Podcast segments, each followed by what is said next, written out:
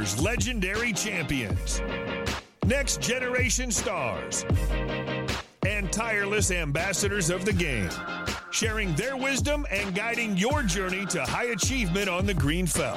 This is Chasing Poker Greatness with your host, Brad Wilson.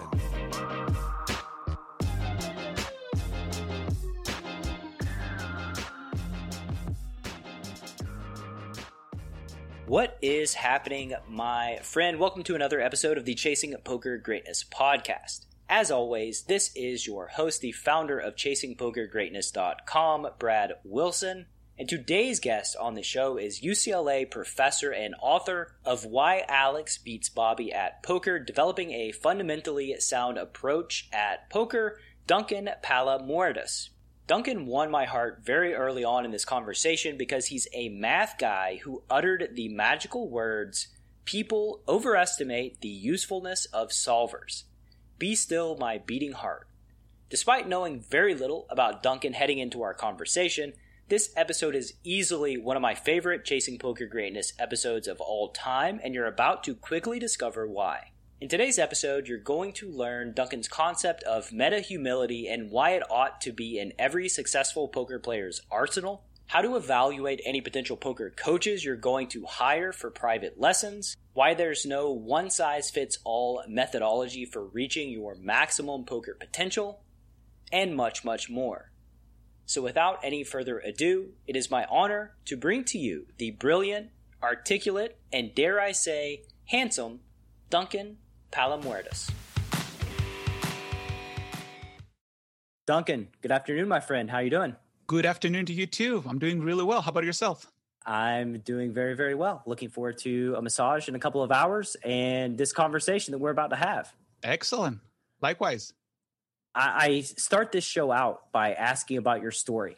Mm-hmm. Uh, could you tell the listener how you got involved with cards? Right. So my case is a little bit uh, a little bit weird because I I really like to play games and I've been playing games since I was a kid. And uh, you know, I started with playing chess uh, when I was uh, five or six years old. Uh, as long as I remember myself, you know, I'll be sitting in a corner, you know, by myself playing, you know, just reading the book and things like that. And surprisingly, um, actually, I wasn't born here. I was born in Greece, and I came here for graduate school. And when I, when I was a graduate uh, student, we started playing poker for fun with friends you know you know nickels and dimes and things like that. And it started as as a challenge for me to beat my friends because i'm very competitive. So i, I realized that there's more to poker than i initially had anticipated because you know a little bit of hollywood you know makes you think that it's all about you know staring you know your opponent you know to read the results and things like that. So one thing led to another I studied the game, and because of my my math background, I'm, I'm actually a math professor. I'm, I'm, teaching mathematics.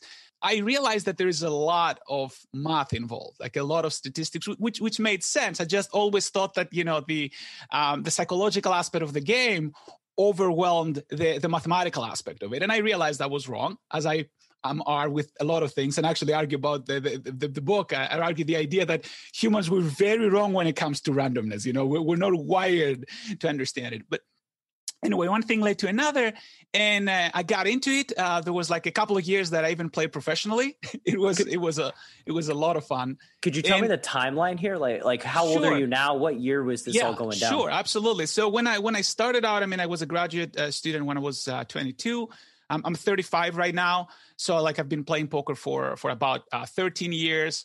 Uh, and you know it all you know went pro- progressively you know i started studying the game a lot i uh, played uh, online a little bit uh, and actually a little bit is probably an understatement probably more like a million year a million hands online maybe two uh, so and and then when you know Black Friday happened, I mean, uh, yeah, Black Friday happened, but back in 2011, uh, I I transitioned to to live poker, and um, and uh, also one of the things that uh, I, I, realized is that there was actually a lot of interest, um, even in, in places like in academia. There were a lot of people who were uh, were interested in learning the poker and what makes poker work. Why is it a game of skill? You know, what what where where does math fit in, into this picture? And to make a very long story short, uh, because I don't want to bore you with the details, I actually brought, tried to bring poker into academia, and now I'm teaching poker classes at UCLA.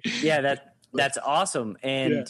I, I, wanted to go back a little bit. You know, you sure. you played professionally for a number of years, right. but you've right. also been heavily heavily immersed in academia and correct. getting your you know phd that's correct. and all all these other things so like how how did life look like as a professional poker player also immersed in you know the academia path no, that's that. That's a great question, Brad. Uh, it's. Um, I mean, I, I never.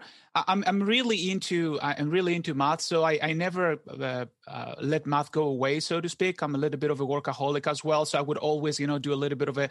Uh, of study or playing on, on the side. I don't know which one was on the side really, whether poker was on the side or, or studying was on the side, but it really didn't matter. And um, Uh, it, it was ba- basically both at all times, I would say, and I'm I'm I'm, I'm really I mean I'm enjoying this. I I view I view math like I view pretty much everything else in my life. I view math as a game. You know, here's the challenge, here's the problem, here's the assumptions. How do we get to the conclusion? You know, try to escape the maze, so to speak. You know, the so that that has always been my my my life, like really emerged into into games. And you mentioned that you're a professor at UCLA. Was there ever any thought of leaving the academic space to play more poker, or uh, you know, even something else in the private sector? Uh, absolutely, yeah. Um, thoughts have always been there, but the one thing that I realized is I mean, why not? Why not have both? I mean, why why destroy bridges that you know potentially can be beneficial? And also, when it comes to mathematics, for example, I've invested a lot of my time. You know, like to to to to, to destroy a bridge like that would be would be a huge step. I mean, taking breaks, there's nothing wrong with that, and try to you know be as up to date as possible. Uh, again, as humanly possible, because again, I mean, there's only 24 hours in a day, but yeah, that was pretty much my, my my thought process. But yeah, all of these thoughts, I've thought about a lot of different things, you know, and the the industry, you know, the and when I say the industry, I mean I, I mean it broadly, like you know, working for like a company, like do some programming and s- stuff like that. I mean, I've, yeah. I've had a, yeah. The reason that I ask is uh, yeah. uh, one of my best friends. I can't remember where he was teaching in LA, but he lived in Orange County. Mm-hmm. Uh, he was teaching computer science there, and he was playing high stakes poker on the side. And he was about to get tenure, and he right. had a real, you know, real hard time with choosing. Like, I'm making way more money playing poker. Do I want to choose the path of being a professor when I feel like, you know, my upside, financial upside is somewhat limited? Right. And he, he eventually chose, he eventually moved to San Jose and was teaching at San Jose State. And then before he got tenure, he stopped being a professor and went into like the startup world because he's a computer science teacher. Um, so he Beautiful. went that path, and now he just you know plays high stakes poker on the side. But I know that like he asked me one time if I wanted to come to his class and like do like a poker lecture and I almost shit my pants. I was like, no, no. what are you talking? that's not what I'm, that's not what I'm built for, man. I, am built for just showing up at the poker table and crushing people. Like, did you, you, you didn't do it? No, I, I didn't do it. I, I was, oh. it was a different time of my life where I wasn't I used to talking in front of people. Now I think I would do a much better job. Um, you know, this was probably seven or eight years ago. I would do a much better job now than than I would back then. But he did offer it, and you know that that's a thing that he was ultra interested in as well, uh, teaching poker and teaching human beings in general. Absolutely.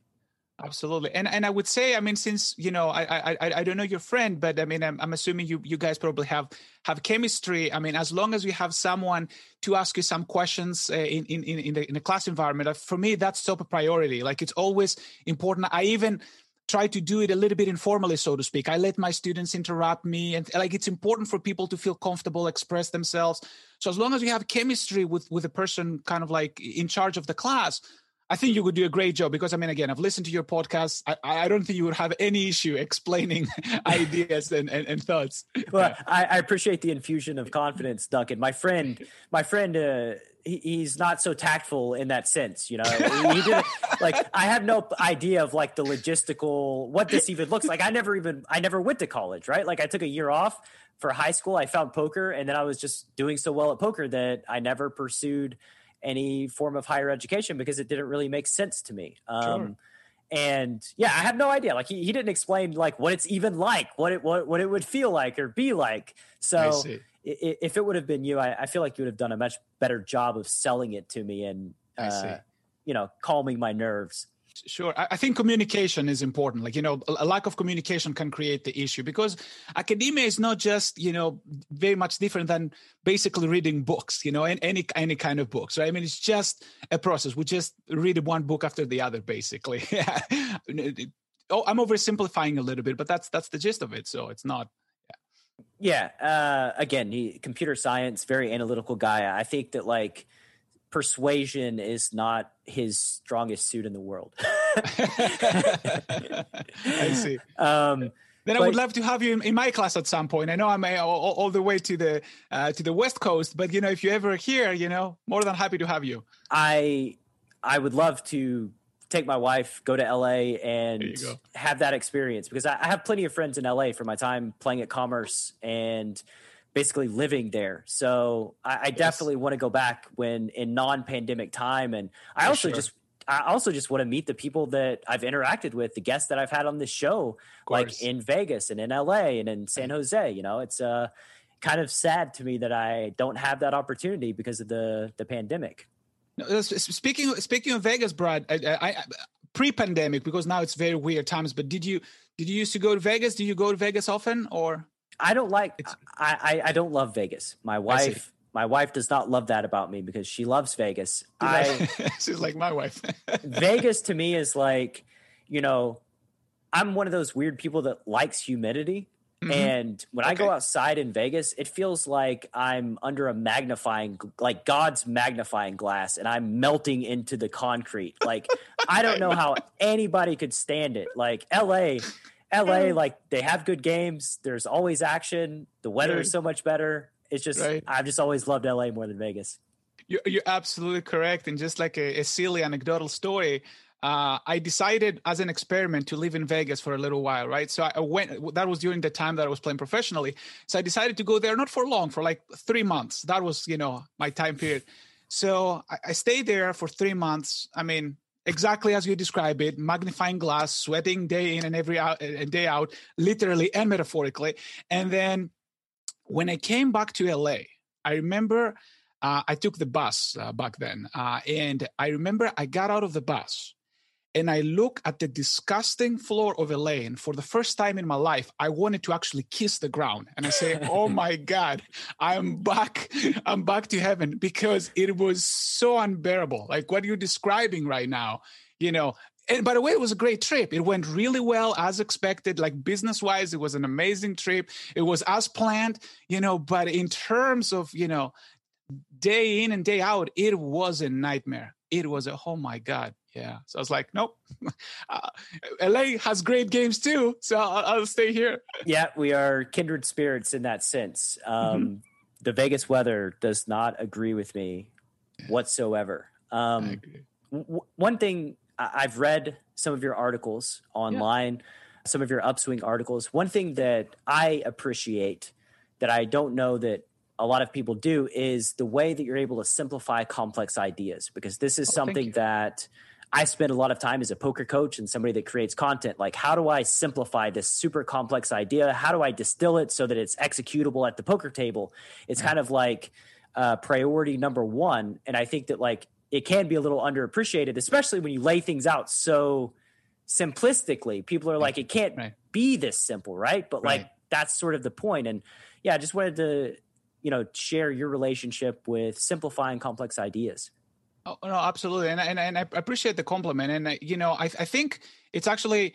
Uh, it's interesting that you mentioned that because I I, I remember reading uh, a, a, tweet of yours um, uh, today actually that which I really like the the idea that uh, people would rather be be clever than than than be good which is actually I I I think it really comes down to to to, to that concept that uh, sometimes in order to to do something fundamentally sound in poker, it's actually quite simple, right? I mean, things like, you know, uh, don't overplay your hand or, you know, play in position, you know, or have uh, initiative, you know, like th- these, these kind of things, which, which sound very simple, but at the same time, they don't sound, um, incredibly sexy. I mean, that's a boring game, you know, like playing like a tag strategy. And I think that it, it, in the end of the day, it, it, it comes down to it a lot. You know, the fact that we may over analyzing things, you know, may, may make them very complicated. Like for example, one of the things that and I may get a lot of flack for this, but this is something that trust me, I've thought a lot about, is the fact that I think that people what is the the proper word to put it? Um, they overestimate uh, the, the the usefulness of solvers, for example, in, in in this day and age, right? I mean, it's it sounds incredibly awesome. Oh my God, there's a game theory optimal strategy out there, so we should better learn it, and that should be the only way to, you, you, know. Are, you are not going to get flack on this show for okay. making that statement, and okay. especially as a PhD in mathematics, this is like.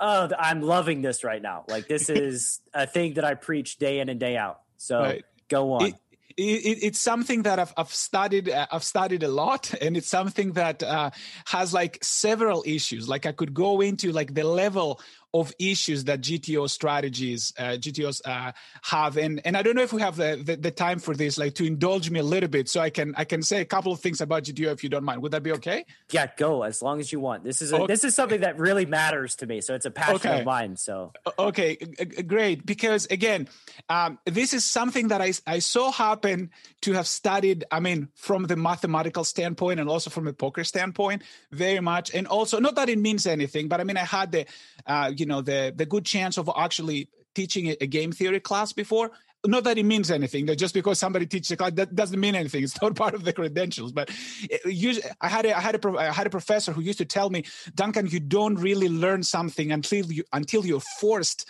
to explain it to somebody else. So in that sense you know like teaching it helped me actually understand some things that I wasn't able to before. And I'm still learning of course. This is like an incredibly huge topic which is going to be part of the reasons why I don't like GTO strategies and I will explain what do I mean by I, I don't like. I want to be very clear so there's basically four levels, the, the, way I see it. So the first level is what is exactly uh, GTO? And there's like very nice uh, definitions of all of those things. Basically, optimal strategies, unexploitable strategies, strategies that no matter what the opponent does, we don't care, right? I mean, we grab our um, a, a certain amount of profit and we hold on to it, and the opponent cannot take it away from us. Everybody understands that. The interesting thing about GTO strategies is the way Nash actually proved it in 1950s. And I'm not going to go into into crazy details, but I do want to eh, give a little bit of a flavor because I, am sure like intelligent people like yourself and your listeners, they will they will appreciate it. And you don't have to be a math major to understand what Nash did. So Nash did what mathematicians would call a, a topological argument. And a topological argument is he looks at a space a certain way. And basically, what he said, he used the theorem which is known as fixed point theorem. And what basically says is that if you can imagine you have, like, let's say, a billion people well that's a lot of people right? A billion people and you try to confine them into into a large circle. So imagine that you cram a billion people into a circle and to make it interesting you actually let people hold hands. That would be super ideal and it sounds a little bit uh, hippie like. But anyway let's say that imagine all the people holding hands. So and then you let those people shuffle around but the caveat is they need to keep holding hands. So the people who were near you be, near you before they stay near you afterwards right? I mean that is what mathematicians would call continuous mappings. You know like you basically start from a specific region and you end up in the same same region but the points inside the region have shuffled so that's that's a topological argument. That's a spatial argument. It turns out, and actually you may think about it and it, it feels very natural. It turns out that when you shuffle people around, there's going to be at least one person which has barely moved because of the proximity uh, property, the fact that everybody who was next to you before has to stay next to you before, there must be some sort of an anchor somewhere that hasn't moved. And actually, you know, mathematicians can make that precise. And, you know, people are going to come and say, well, Duncan, no, no, no, you forgot to mention this little detail, this other detail, which I absolutely do not care. And they can go and they can take, you know, my, uh, you know, my degrees away. I really don't mind. It's, it's all about explaining. It's not about being accurate uh, in, in when you convey similar, uh, simple ideas. So now what, what Nash did and there's a reason why I mentioned this argument because it will make uh, it, will make uh, um, I want to make a point that's related to that later. But what Nash did basically, he did a very clever argument of of doing that reshuffling of people. Of course, instead of using people, he used strategies, and he said instead of reshuffling people, I'm going to reshuffle strategies, and for each strategy, I'm going to associate a better strategy. Right so he said, if every strategy has a better strategy, then there is no strategy like the person who didn't move. There is no strategy we cannot push any further, if that makes sense. Remember how I told you there's going to be one person that barely moved? That's the optimal strategy. That's the strategy that cannot be pushed further up. Incredible uh, argument. Incredible yeah. argument, right? Incredible argument that uses topology. And I, my apologies for getting excited. So no, no apologies. Yeah, we love yeah. excitement on this show. That, that's what that's our so, currency. I love it. I love it. Yeah. So um, there is a very fundamental issue to anyone who's paying attention, especially to practical people. They will tell you, wait, wait, wait, wait, wait a minute, Duncan. You said there is a person that barely hasn't moved. Do we know who that person is? The answer is unfortunately no. And there lies the problem. So Nash told us brilliantly right very brilliantly i mean he won the nobel prize for for for, for these, these arguments. He he told us brilliantly that there is an optimal strategy but unfortunately he wasn't able to tell us what that strategy is. And there lies problem number one. Yeah that's kind of a major problem. That's a major problem and it's beautiful mathematically right? It's it's good to know that it exists right? But people have spent a lot of time trying to find what that is. So that's not problem number one. Problem number two is that because I mean there is this difficulty in finding, we kind of have to apply what uh, you know. You, you, your software engineer friend, for example, will say your computer science, excuse me, friend. Uh, what's his name, by the way? Uh, t- his name's Ton Tran. Uh, Tango is Tingo. Okay, so Tingo. Excellent. Okay, so Tingo, uh, as as he would tell you, uh, is that you know like when we have no better way you know we will use what is known as brute force and brute force is basically try every strategy until we find the best one the problem is, I mean, computationally, that's a very difficult problem. So, what people are doing, including the solvers, they say, okay, we cannot try every little strategy. So let's start approximating. Let's start cutting things. Let's narrow the ranges to, to make them a little bit more tractable. Let's cut some bet sizes. Let's not allow all the bet sizes. Let's not allow, let's say, uh, every little increment all the way to 100% and over bets, let's say 20%, 60%, full bet, twice the bet, and that's it. And then one by one, people are starting to cut a little bit, including the solvers, which actually brings us to the, the, the, the, the third point, which is essentially the solvers are not really are really solving poker. They're solving an approximation to poker, which is another another big important issue. And then, of course, there is the issue of uh, implementation even if we understood all of these crazy concepts, what human I, I, certainly cannot do that. I can I cannot play anywhere near what what computers what computers are suggesting. Yeah, and, and would you want to? I think that's would you that's want to? even more important question. That's the the final issue. I, I, love that you mentioned that because you clearly have thought about this a lot. I mean, it's it, it's clear. And the final issue is: Would you want to? Because optimal does not mean most profitable, right? And I and I know many of your viewers already know that what what what optimal is it like i said it's a lock on a specific piece of the pie that nobody can take away from you. But like the metaphor that i'm using is the rock paper scissors. That's that's what everybody understands right? So rock paper scissors you you have you have a guy like me. I've never played let's say rock scissors uh, rock paper scissors before and i go rock rock rock rock all the time. Now the gto strategy would tell you to randomize respond to that. But like you see how much money you're leaving on the table by basically randomizing against the rock, rock, rock guy. It, you know what's hilarious about you using this exact uh, comparison is I have used this exact thing multiple times on this podcast of like yeah, GTO says randomized, but if your opponent's choosing rock 80% of the time, you'd be a fool not to choose paper 100% of the time, right? That's that is correct. Exactly. Exactly. And that is what poker is all about. That's what makes it exciting. Like I, to, to be very honest with you, Brad, I wouldn't want to sit at a table where I know everybody's using GTO strategies. I mean, what, what what's the point? And and and I'll, I'll assume that they're even doing it correctly. Like, why would I want to play in this game, right? Another it, another factor that I think is undervalued as it relates to executing GTO is the uh, the part that emotions play on determining our actions and, and, the decisions that we take. Like humans are emotional creatures, and a lot right. of the actions taken at a poker table, when you have that pressure, right. uh, emotions get amplified, and right. people act based on their emotions. So, like, even if you're playing at a high level, your emotions still come into play, whether you're aware of it or not, which leads you to using suboptimal strategies in some spots.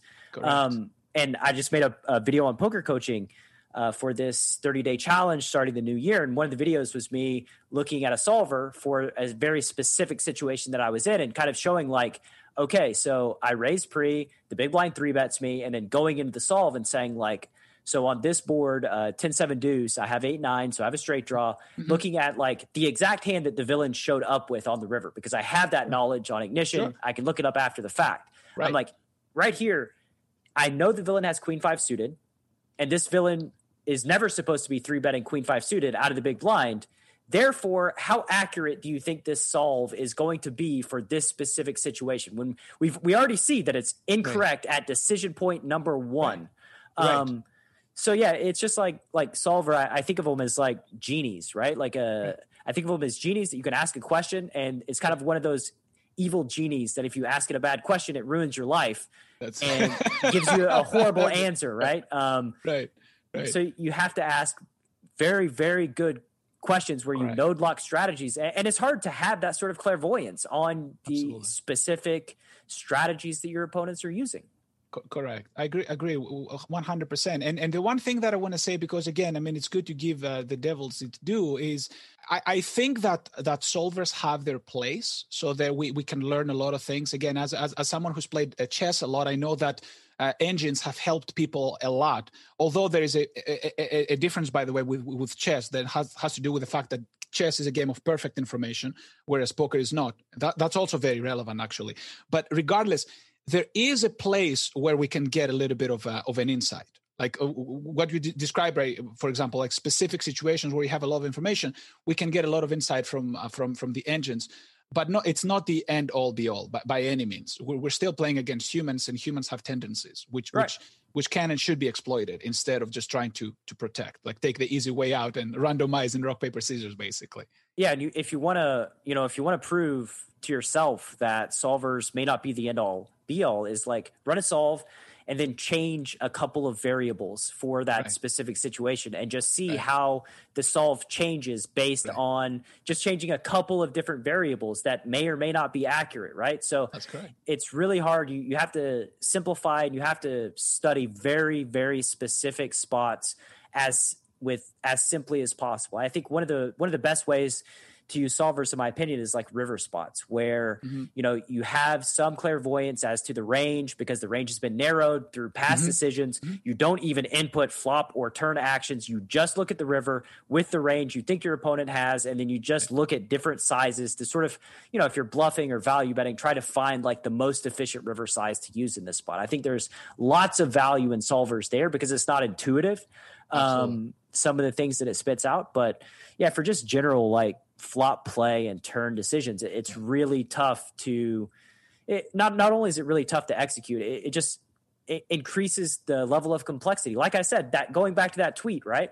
Most people just want right. to seem smart and they don't want to make money. Um, that's, that's, that's a good point. I agree hundred percent. I mean, I I I, I ran a, a, similar question, which basically is, do you think you can make money in this day and age without solvers? And actually, forty percent of people said no. So a lot of people think that solvers are essential, which I, I thought it was interesting. That's why I, I, I agree with that. Yeah, and see, I, I I run into these anomalies sometime on the podcast, right? We get like the the Jason Koons of the world who are like world class, right. you know, not there's not 10 people in the world who are better right. at poker than Jason Koon and he uses solvers a sure. lot. He uses randomizers and that right. works for him specifically. And then I have on the other end of the spectrum is somebody like Mark Herm who you know has millions and millions of dollars in tournament winnings. He was he won 1.5 million the first six months of last year, and he actively antagonizes people right. for using solvers. Right, like he goes he goes for their throat, and it's like, how does this person exist in the wild? Right? It's a very it's a curious yeah. thing, which just yeah. you know leads me to the conclusion that like there's more than one way to skin a cat. Correct. Correct, exactly. And, and, and I actually remember I had one of my students who said, "Duncan, do not say there's one more, one more." Basically, that phrase. There's one more. more sorry, sometimes uh, one more than one ways to skin a cat. Say there's one more, more than one ways to, to peel an orange because it, it, she felt uncomfortable because I was making the same argument. Basically, yeah. right. That that that people are are different and uh, to certain people certain things work better you know some people are more organized some people are more uh, intuition based it, it's perfectly fine. And I actually try to make that that argument on on, on my book. I'm, I'm trying to say that just because something works for alex it doesn't mean it's going to work for you. It's important to find the thing that that that works for you provided that it's uh, it's sound in a certain way. And and and one can make a sound argument for and against the uh, the engines or the solvers however you're going to call them um, in, in this case. Yeah, I think it's just it's just a thing that you know. Another tweet that I made a few weeks back was like, people in general just want an answer, and they don't even care oh, if it's a bad answer. Like well, that's that's actually very true. Also, yeah, yeah, and that, that's that's a, a big problem as it relates to solvers because I think honestly, like solvers are keeping the games good in some respect right. because people can't execute the strategies and they believe in them dogmatically Right. And then they just can't succeed. They keep failing and they don't understand what's happening. Um, right. So I think in some way, like solvers in, in, an odd way have made the games better because people are overconfident and over reliant on the use and you know their expectations. But um, yeah. Absolutely. Actually, it's it, there's a very nice, excellent, excellent book that talks about how people used uh, mathematics. Uh, the, the, the, title escapes me right now. I have the I have the I mentioned in the book as well, but it talks about um, how to take advantage uh, of um, of gambling, how math can be used to take advantage of gambling. And one of the arguments they make in the book uh, is that. Um, when the um, when Edward Thorp realized that blackjack can be beaten, right? So he wrote that uh, that book, beat the beat the dealer. There were for every one per so the casinos freaked out. Let, let me say that right, right off the bat. The casinos freaked out and they said, you know what? We're not going to let anybody do that. At, at, at the slight hint that somebody's counting cards, you know, we're going to bar them until they realized that for every one person who knew how to count cards correctly, there were about a hundred who had no idea how to do it properly, and they were losing more money than they would otherwise. So they started selling those cards. Say, no, no, please come, come and count cards for us. yes, please, you want to, you want to do this. It was, it was amazing. It's just, it's just, it's true. Like it's very, like there is. Uh, a lot of danger in, mis- in misapplying uh, concepts, especially when we're talking about razor thin edges and very difficult, very difficult margins and ideas. Yeah, and it's it's just really hard because yeah, it, it's uh this is just right in my wheelhouse. Like I said, this is a thing that I think about a lot. The difference right. between like intuitive leaning people and analytical leaning people, and like I'm somebody who I, I view myself as you know I think we're all on the spectrum, sure. but I view myself as leaning intuitively. And mm-hmm. I realized through talking to an analytical guy who like runs aggregated reports on Pio, and he's like, you right. know, he's a crusher at the highest right. stakes on ignition. And we were having a conversation, and like most people, the process is like theory, theory to exploitation to like hand incentives. And I went about it the complete opposite way of hand, hand incentives and from hand incentives, I understood exploits. And then I understood, oh, if I'm exploiting a strategy here, there must be some theory on top of it. They must be making a mistake. So from the exploit, I learned the theory. And like, I just want to put it out there as many times as I possibly can on this podcast that like that's okay if that's how you're constructed. If Absolutely. you if you sit down and like the theory doesn't make sense to you and it's hard and makes poker not fun and it dots are not connecting, again, you can attack it from a different angle that resonates with you and eventually you will get it um, and I, I, think that like that's a failing of poker training on the market that just forces people in the box of analytical from the very beginning I, I, agree 100%. I think that's a, that's a bigger mistake than following an incorrect strategy. Like forcing forcing somebody to to be someone who they're not can can lead to to, to huge issues. And sure. uh, yeah and and and i actually i agree with you and i encourage my own students you know like say duncan what should i do with that with that hand? sometimes they tell me and say what do you think you should do? Like try it try it. It doesn't matter if it works or it doesn't i mean you're going to get experience either way. Try a few different things. Do not try to to to play my strategy try to formulate yours. Make mistakes understand what these mistakes happen. And that's the important thing. As long as we learn from our mistakes we improve. If we don't make mistakes or if we don't understand that we're making mistakes if we don't see errors uh, if we if we do not attempt even to make mistakes then we cannot improve. Like we make mistakes and we don't even understand it. So yeah. Yeah and a lot of times we make fear-based mistakes that are on the passive end of the spectrum.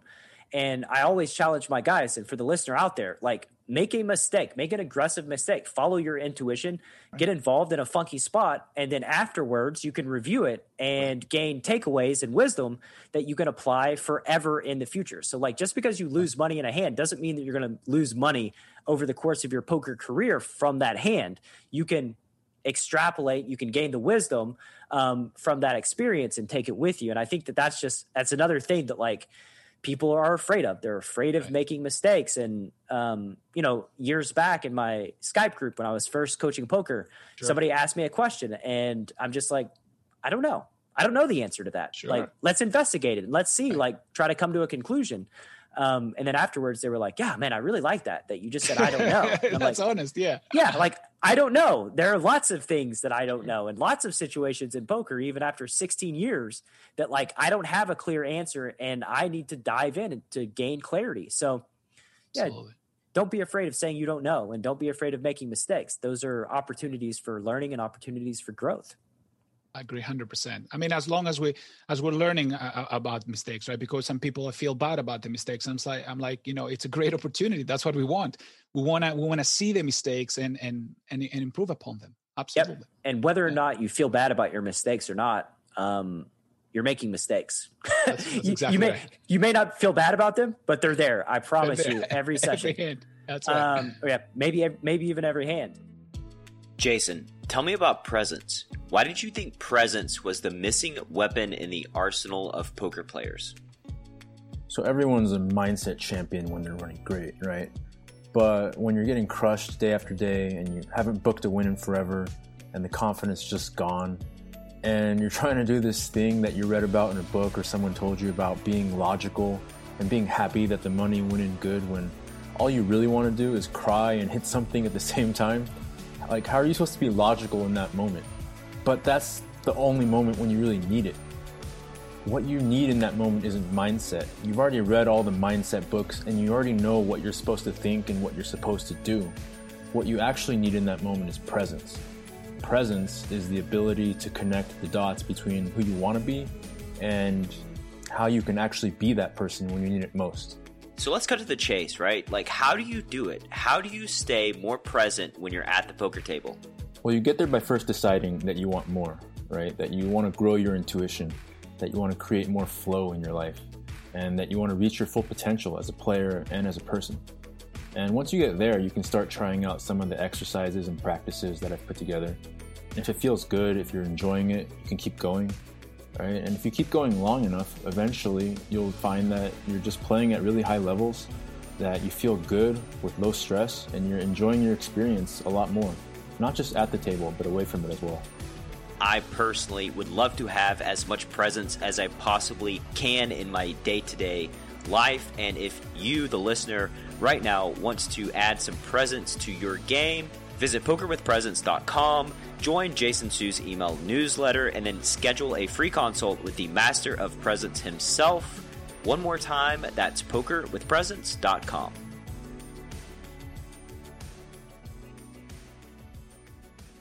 So let's kind of go back. You know, you're sure. you're teaching, you're professor. Uh, you start writing poker articles. When did you when did you start getting involved in you know providing poker education for the world, kind of marrying sure. your your academia and your hobby, your personal interest. Right. Uh, so that, that that kind of started uh, uh, slowly. So like I actually had to think, you know, when did that thing start? But I mean, I was able to trace it back at around 2014. When was the the, the first time that uh, um, you know I, I, started teaching some some classes to to broader audiences, like as part of uh, a program called UCLA Extension, where people were able to come in um, and from from all different backgrounds. And then from there, you know, the, the classes expanded, and uh, I started, you know, uh, dabbing into writing a few articles, mostly to vent out a little bit, say some things that. Uh, um, and, um, and and also and, and also start a conversation because for me, a, a conversation is actually incredibly important. I I like to be challenged myself, and uh, I, I, encourage my my students to to, to challenge me in, in class, and, and, and it's not because I think it's some sort of contest. I always uh, view myself as as a fellow student. So I think that the difference between the instructor and the student is that the instructor has a little bit more experience. But other than that, we're all students and we'll try to figure out a bigger problem. So yeah. and, and, and because of that reason, you know, like I always like when my students interrupt me, they ask me questions. But Duncan, what if what if my opponent is completely random? Like every decision they make is random. It's very difficult for me to adjust. What do I do? Let's think about it, right? I mean, I like this type of questions. You know, how about ace king? I mean, ace king is a very complicated hand. Why do you say it's a good hand? You know, let's think about it, right? I mean, what is it? So it's I, I like that that kind of stuff. So that's uh, progressively to answer your question that's how it, it, it started it's, it's it's a need that i have for for for challenge for a constant for a constant back and forth uh so that you know like day by day uh, to to try and suck less basically what, what, what i love about that is like there's a clear visual right from mm-hmm. nash and that topographical way of looking at game theory where like you know you have your strategy and like you're holding hands and you're you're letting your strategy be challenged right? In, right, in, right. in an effort to find the next level the next correct. more you know the next uh better strategy which i think people ought to do. Like you always you know it, it's a fine line to walk between being assertive in the decisions you're making at the poker table while also having the humility to kind of ask like this was a good play. Is there a better play? Right? Um Absolutely. Yeah, so I think everybody ought to be challenged very regularly on their poker thoughts, their ideas, their theories, because through those challenges, that's where the growth lies. It may Correct. not be may not be fun when somebody pokes, right. pokes, a big hole, um, but ultimately, like if somebody is able to poke a big hole in your strategy, like look at that as kind of uh, an opportunity, an opportunity, a benefit right. for you. Absolutely. Yeah. Um, I do want to dive into something that is sure. very near and dear to my own heart. Sure. Like you're you're an award winning teacher. You your parents are teachers. That's, and that's correct. For the listener out there, I wanted to ask mm-hmm. you, mm-hmm. what are some you know tells some ways that they can evaluate say if they get a private poker coach if that coach is a good teacher like how should they be thinking about evaluating um, somebody that they're invest making a sizable investment into, and also giving them their trust? Oh, no, that's that's. That, I think that's a that's a great question. I, I think um, you know I, I don't mean to, to, sound cheesy here, but a lot of uh, a, a, lot of the, the conclusions that they're going to reach are, are going to be instinctive, and I think that there is a reason why we have those instincts. So I would say to trust their instincts. I, am going to give some more rational uh, answer to this, but tell me the, the instinct the, though. I want to go down. Like, let's yes, dive absolutely. deeper. Like, what's right. that feeling? Where does it manifest? How does that feel? Right. So if, if if you're speaking to someone that you have that feeling that they may make sense but at the same time you feel like you know they're trying to sell something to you or you have that feeling that uh, uh, something is not as it seems but you cannot put your finger to it. Just trust that feeling because there's a reason why we have 3.5 billion years of evolution right? I mean our bodies have let us um, have evolved to protect ourselves from danger. So we have ways to recognize those dangers. So even though we may not understand those things very well it's important to trust them. So at the very low level like without eh, eh, putting any rationality into it i would say the instincts matter right? That's that's why uh, uh, sometimes phil hellmuth call, calls the white magic right? I mean that's that's what i would call instincts which is you know no need to call it more fancy than it is. I, I love phil by the way. He's he's a lot of fun to watch. Uh, okay. So um then at a more rational rational level i think you mentioned one of the points already like people who are not afraid to say i don't know. If someone comes to you and they say they have all the answers chances are they're lying because to this day i haven't met a person in my life that that, has all the answers. So it's confidence not uh, uh, not not faked knowledge right? So not projected fake knowledge right? It's, it's, okay to be confident. Like a perfect example of that like the epitome i would say of like the well-known poker players and educators that would be phil galfond.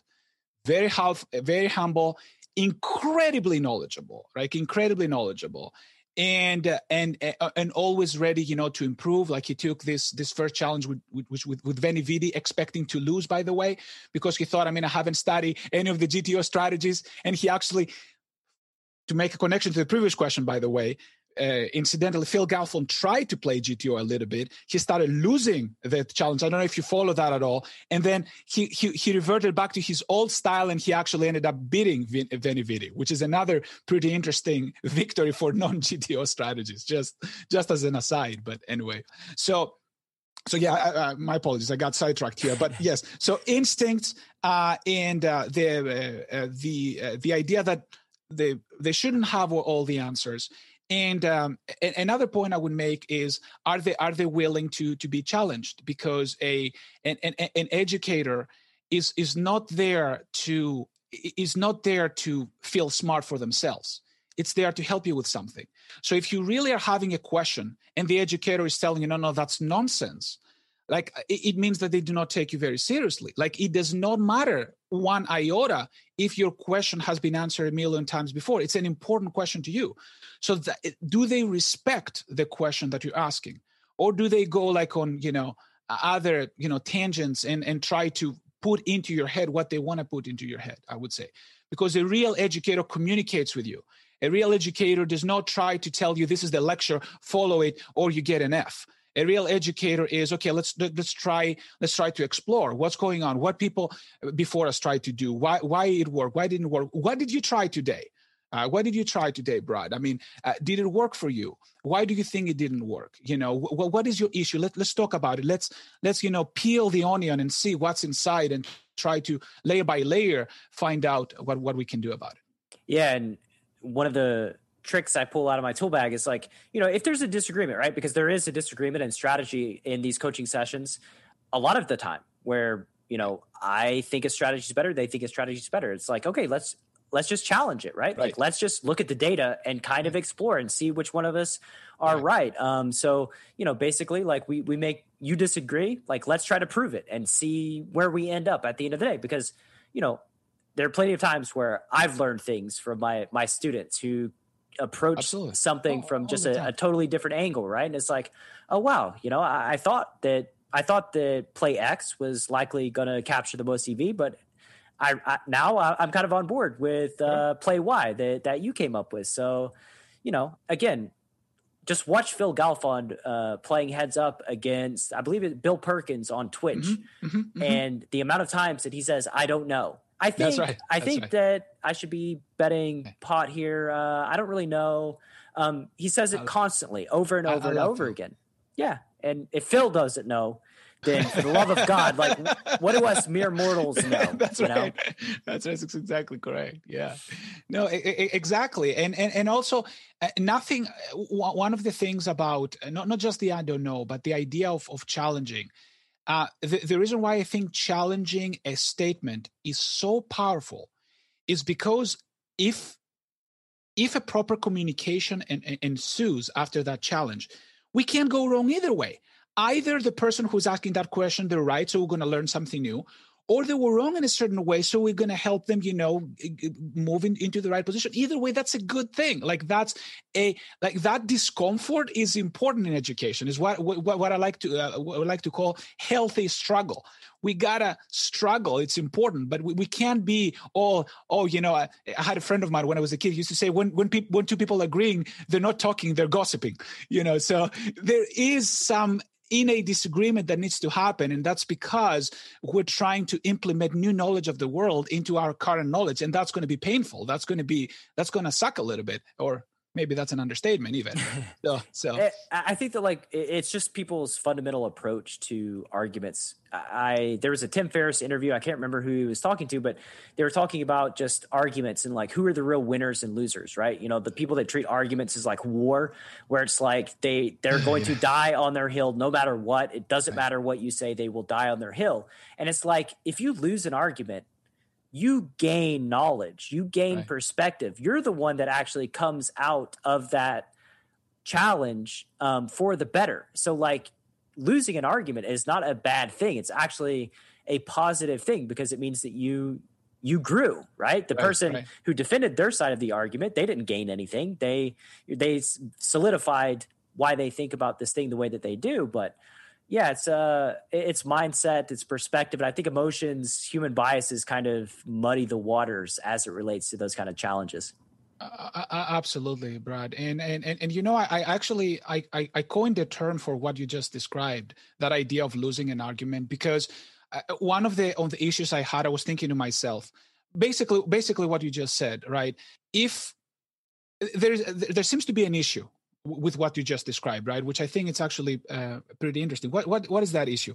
On the one hand, we know that we don't know everything, right? We know that we have uh, we're lacking knowledge in everything. Like there, there's not a single statement. I mean, I've been studying like math and poker all of my life, and the things that I don't know, they're way like I mean, the things that I know, they're not even you know one percent of all the things that I do know, right? So I'm thinking to myself, if there's so many things that we don't know, like how can we ever say the word I know? On the other hand, if you go into a conversation and you always say I don't know, I don't know, I don't know, nobody's going to take you seriously. So we, we have an issue here, right? So that that is something that I've been thinking a lot. Like, how do we resolve that issue?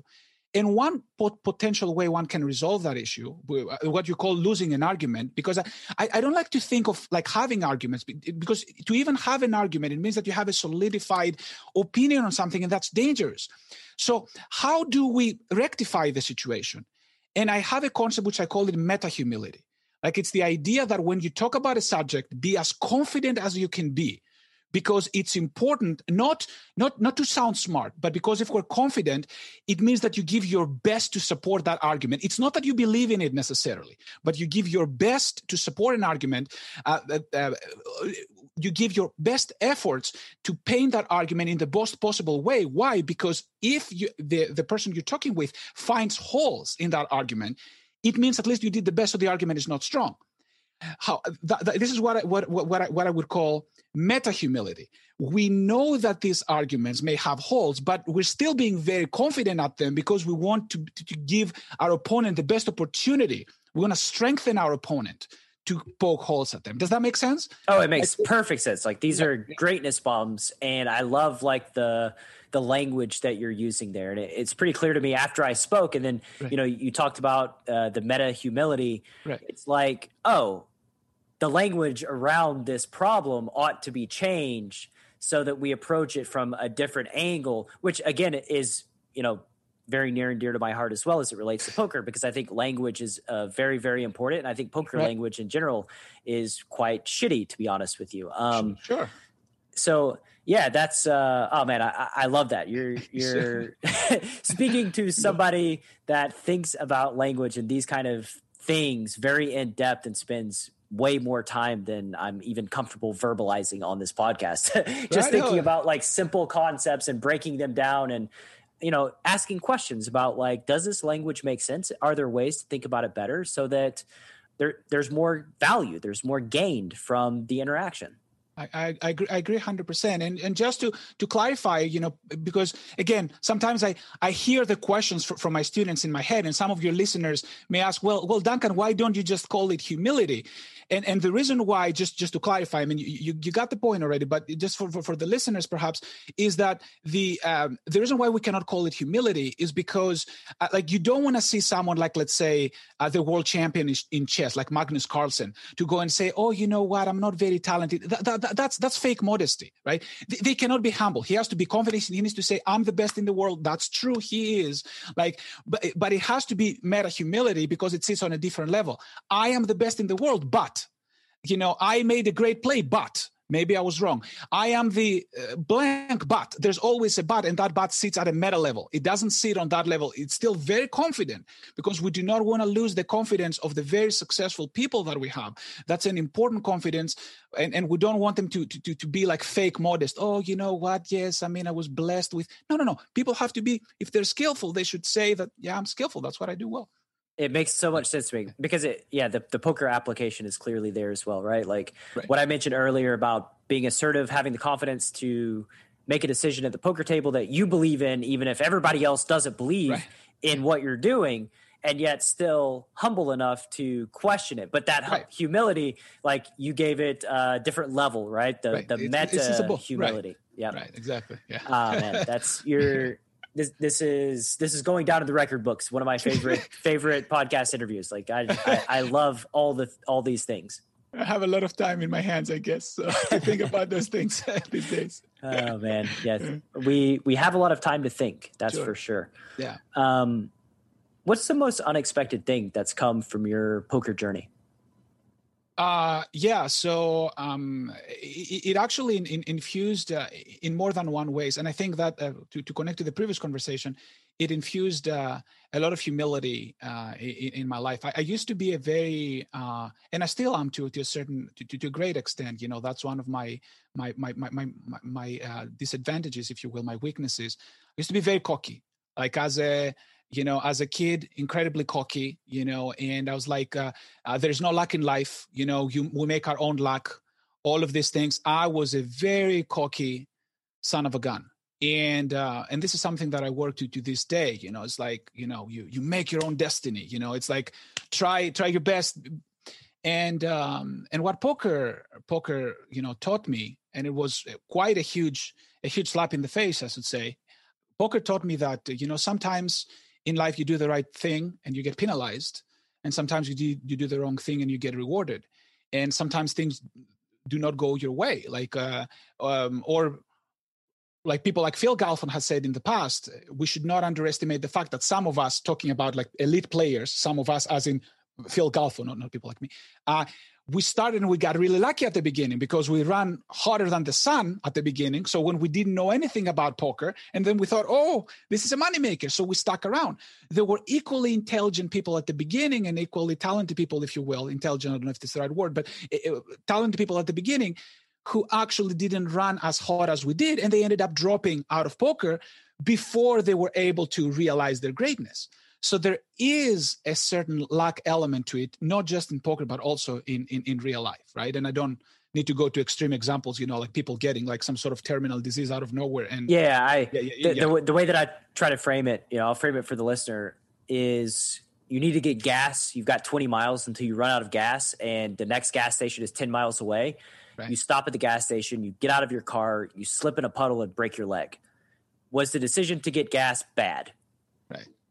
Right. No, it was a good decision. It was just a bad That's right. result, bad outcome from that decision, right? It's obviously a shitty decision to just keep driving and have no gas and break down on the side of the road. That's right. Um, yeah, sometimes in life you do the best that you can and things just don't work out. That that is exactly. a an element of being a human. And honestly, I, I I kind of like that element of the element of chance Sure. as it relates Yeah. to the human experience. Yeah, I, I don't think poker would be the same, by the way, without the element of chance. Like I, at some point, I pondered the idea again, cockiness, right? Ah, wouldn't it be better when when we were all in if you know everybody was was getting that EV share? Terrible idea. One of my terrible ideas. I have a list, by the way. Maybe we can do a podcast of all of my terrible ideas. A lot, of, a lot of those. So one of my terrible ideas was that because I thought to myself, it's more fair. But that that element of you know surprise is what makes people want to play the game and you know will drive people a- a- away from from from the game Yeah, it's uh we need that chance, right? I, I think that like I was in a casino one time and thinking to myself, like, what does a casino sell? Right. And I realized that casinos Mm-hmm. sell casinos sell possibility, right? And they sell when you go dreams and when you when you play a hand of blackjack and like you bet whatever a meaningful amount of money is to you and the dealer is shuffling the cards and then they're exposing the cards like ultimately the value that we gain is that experience right that ex- Right, that right. tentative experience of not knowing the outcome and what's going to happen next and ultimately that's what the casino sells is that experience of pressing a button on the slot machine and thinking well we could hit a jackpot um, we probably won't but the possibility's there and that emotion is there. And poker is right. the same like you get it in and you know you have aces against uh, somebody else has jacks and like they spike a jack right? Right right. That feeling the same with the casino is there. And i think that's just a big draw you know? It's what allows people the short-term luck where they can have great success despite not being a super strong player. Um, and that's very appealing very appealing and that's by the way i know a lot of my mathematicians friends are going to start throwing stuff at their screens right now but the the, the, thing is that uh, you know that's why how you turn a minus EV lottery ticket into quote unquote plus EV, right? Because there is the the e- external value, the extrinsic value uh, of the dream. So some people pay for that dream, and it's perfectly okay. So you know, mathematically speaking, it may not make sense to buy a lottery ticket, but if someone puts value on that dream, who are we to say don't buy it?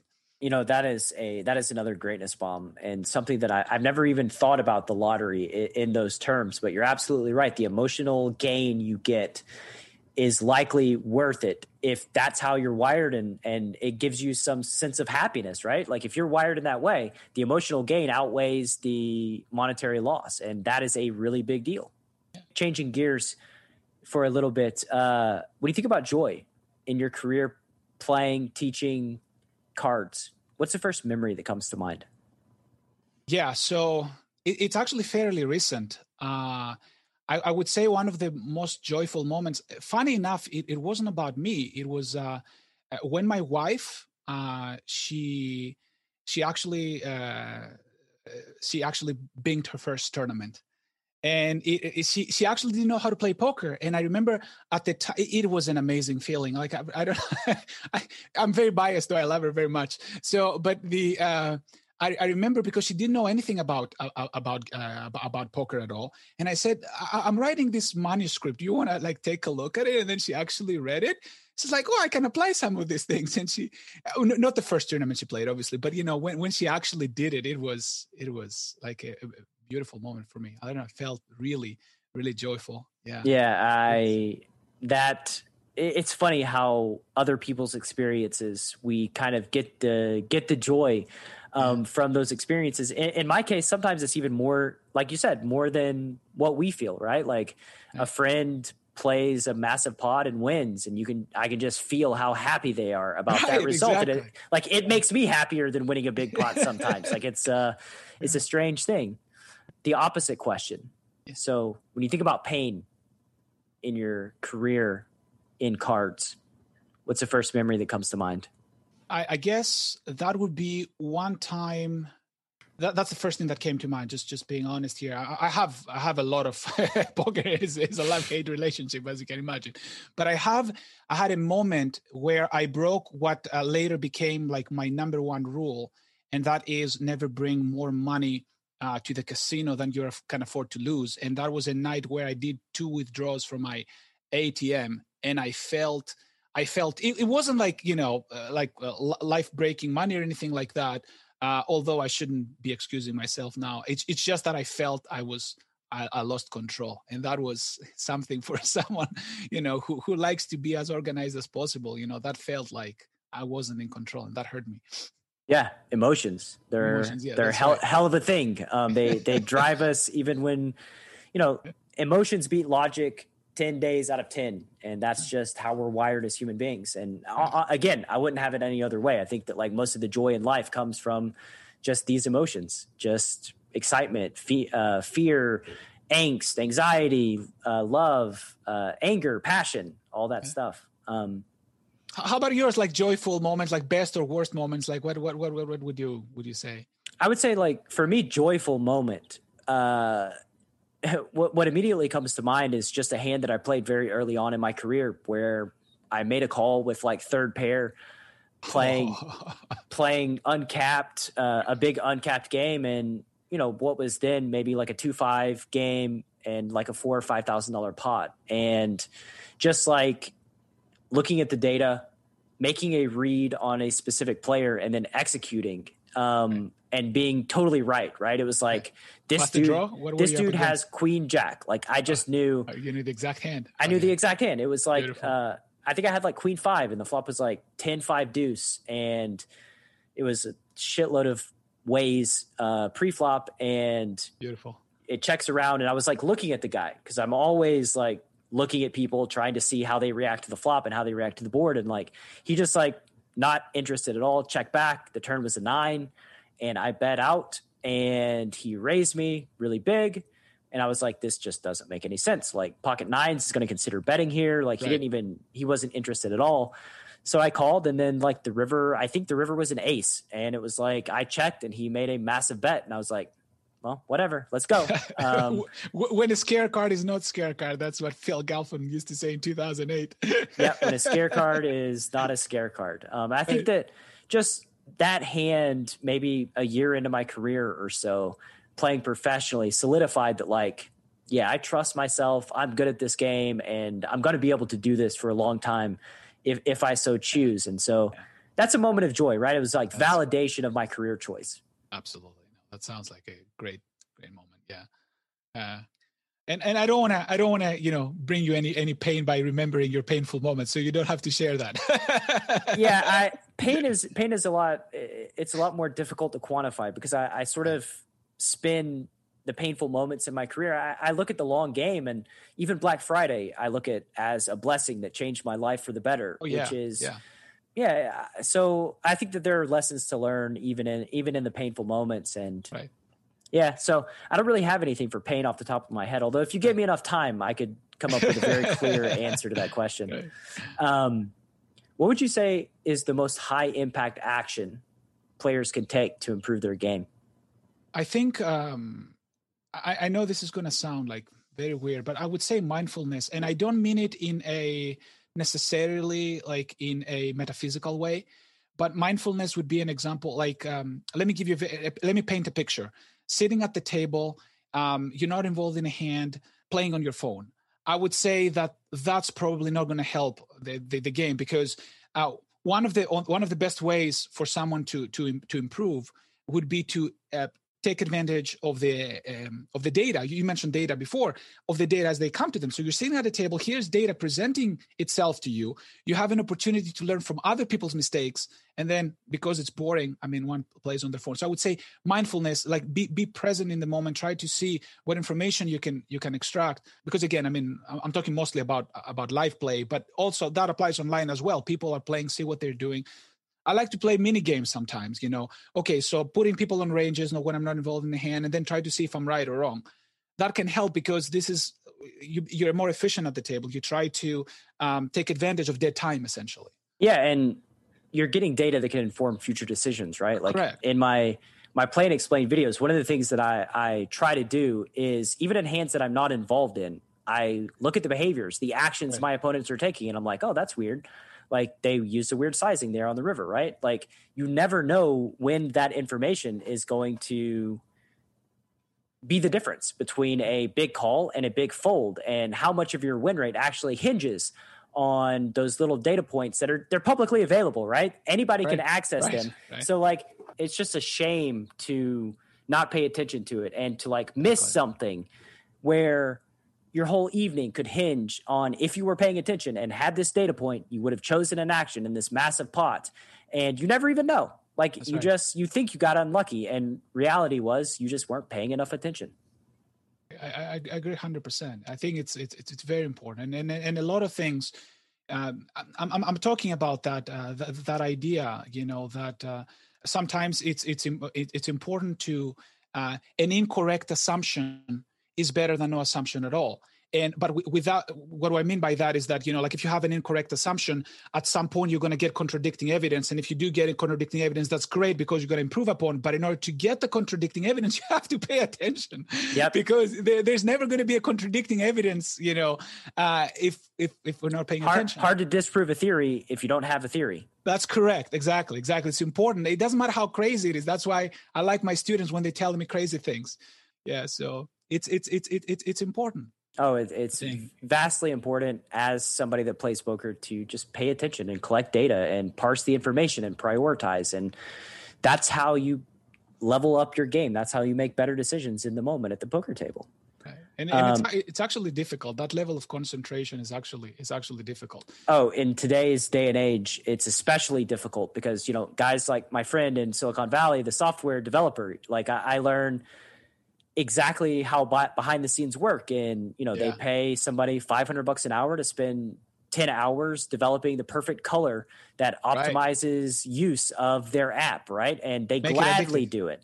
Yep. Mm-hmm. everything is optimized in that way. You pick up your smartphone like there are billions and billions of dollars invested into taking as much of your attention as humanly possible.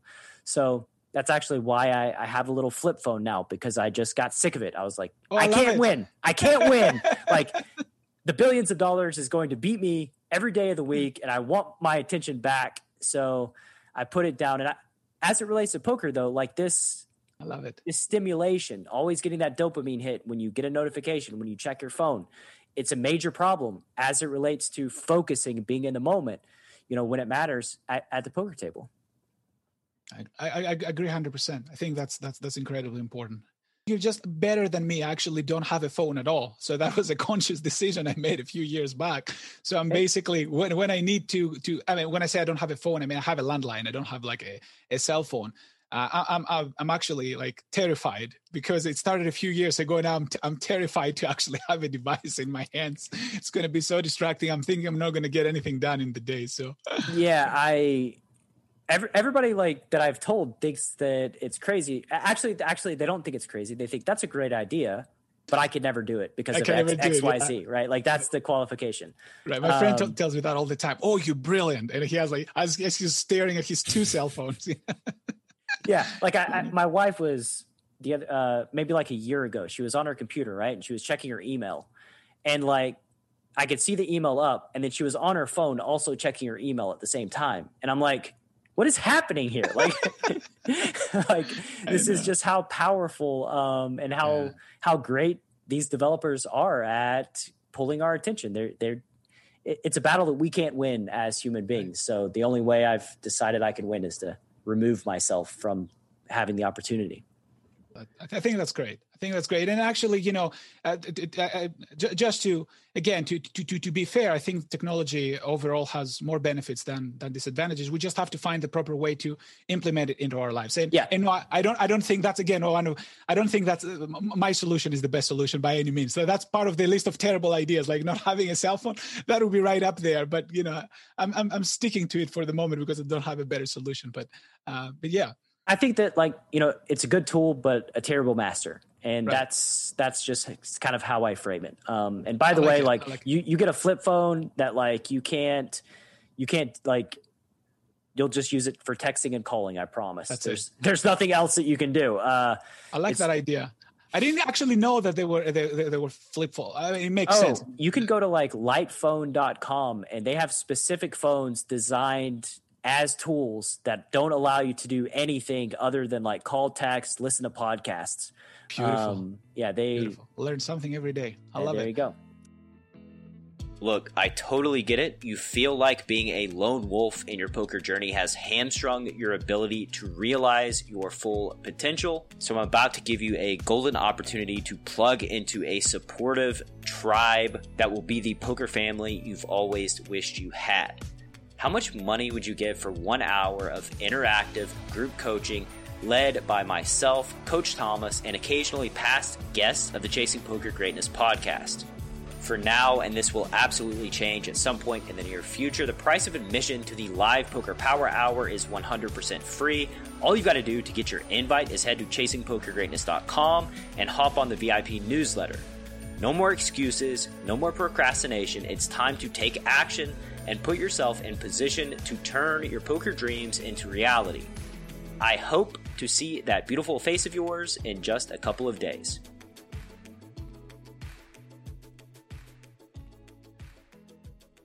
What do you think folks who chase their poker dreams don't spend enough time thinking about? Uh, bankroll management.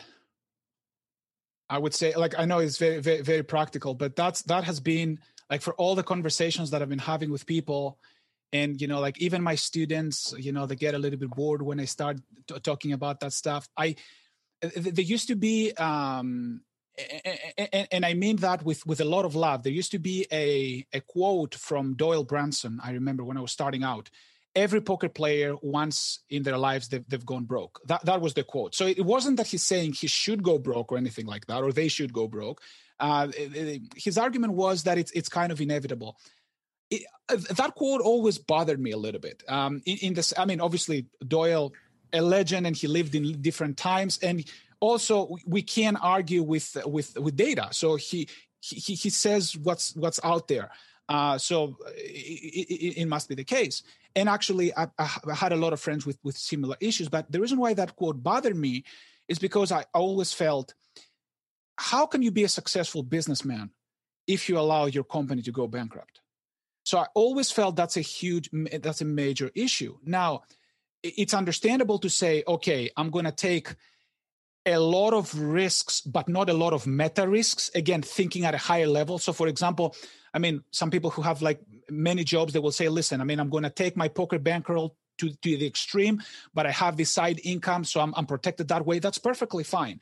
But I found people, you know, who were taking like shots, like especially in those uh, high stakes um, poker games, how many professionals and really big names and their stories how they ended up which is which is very very sad. I mean these successful people who ended up being either broke or or near broke or not being able to play. And then we have all these scandals of you know all of these loans that never get paid back and all of these things and i think that is that is incredibly important and you know when people like dusty schmidt for example said you know treat your poker like a business i I, I, think that's that's a valid that's a valid suggestion. It is very very important. We can't afford to go broke. To me, like going broke is the uh, the ultimate the, sin, uh, the ultimate, the, so to speak. Yeah, and, yeah. And, and, and and and and I want to be very understanding because like there is a lot of variance in this game, and and a lot of things can go bad. But basically, what I would say is that just think as if everything that can will go bad.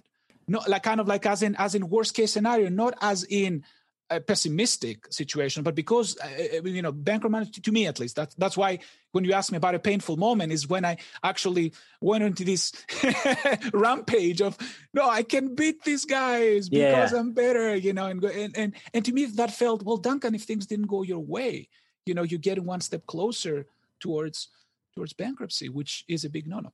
So yep, and, and you know there is another there, there's an argument too that most successful business owners do go broke early on. Their their businesses do go bankrupt early on, and you know their wisdom and lessons that you can learn. But I sure. remember reading Mike Caro, and Mike Caro right. uh, wrote a lot about bankroll management back in the day. I think very underrated poker teacher, um, mm-hmm. early early poker teacher, and you know he said like money for the poker player is like that is your tool, right? Like right. it's it's the equivalent of a printer selling his printing press to like pay for life, right? Well, right, right. congrats, you, you paid for your life, but now you have no way of making money moving forward. So, like, protecting your bankroll becomes at some point paramount importance. And I, I want to be clear too, because I I've talked about this a bunch of times on my show. Like, I don't care about protecting two thousand dollars.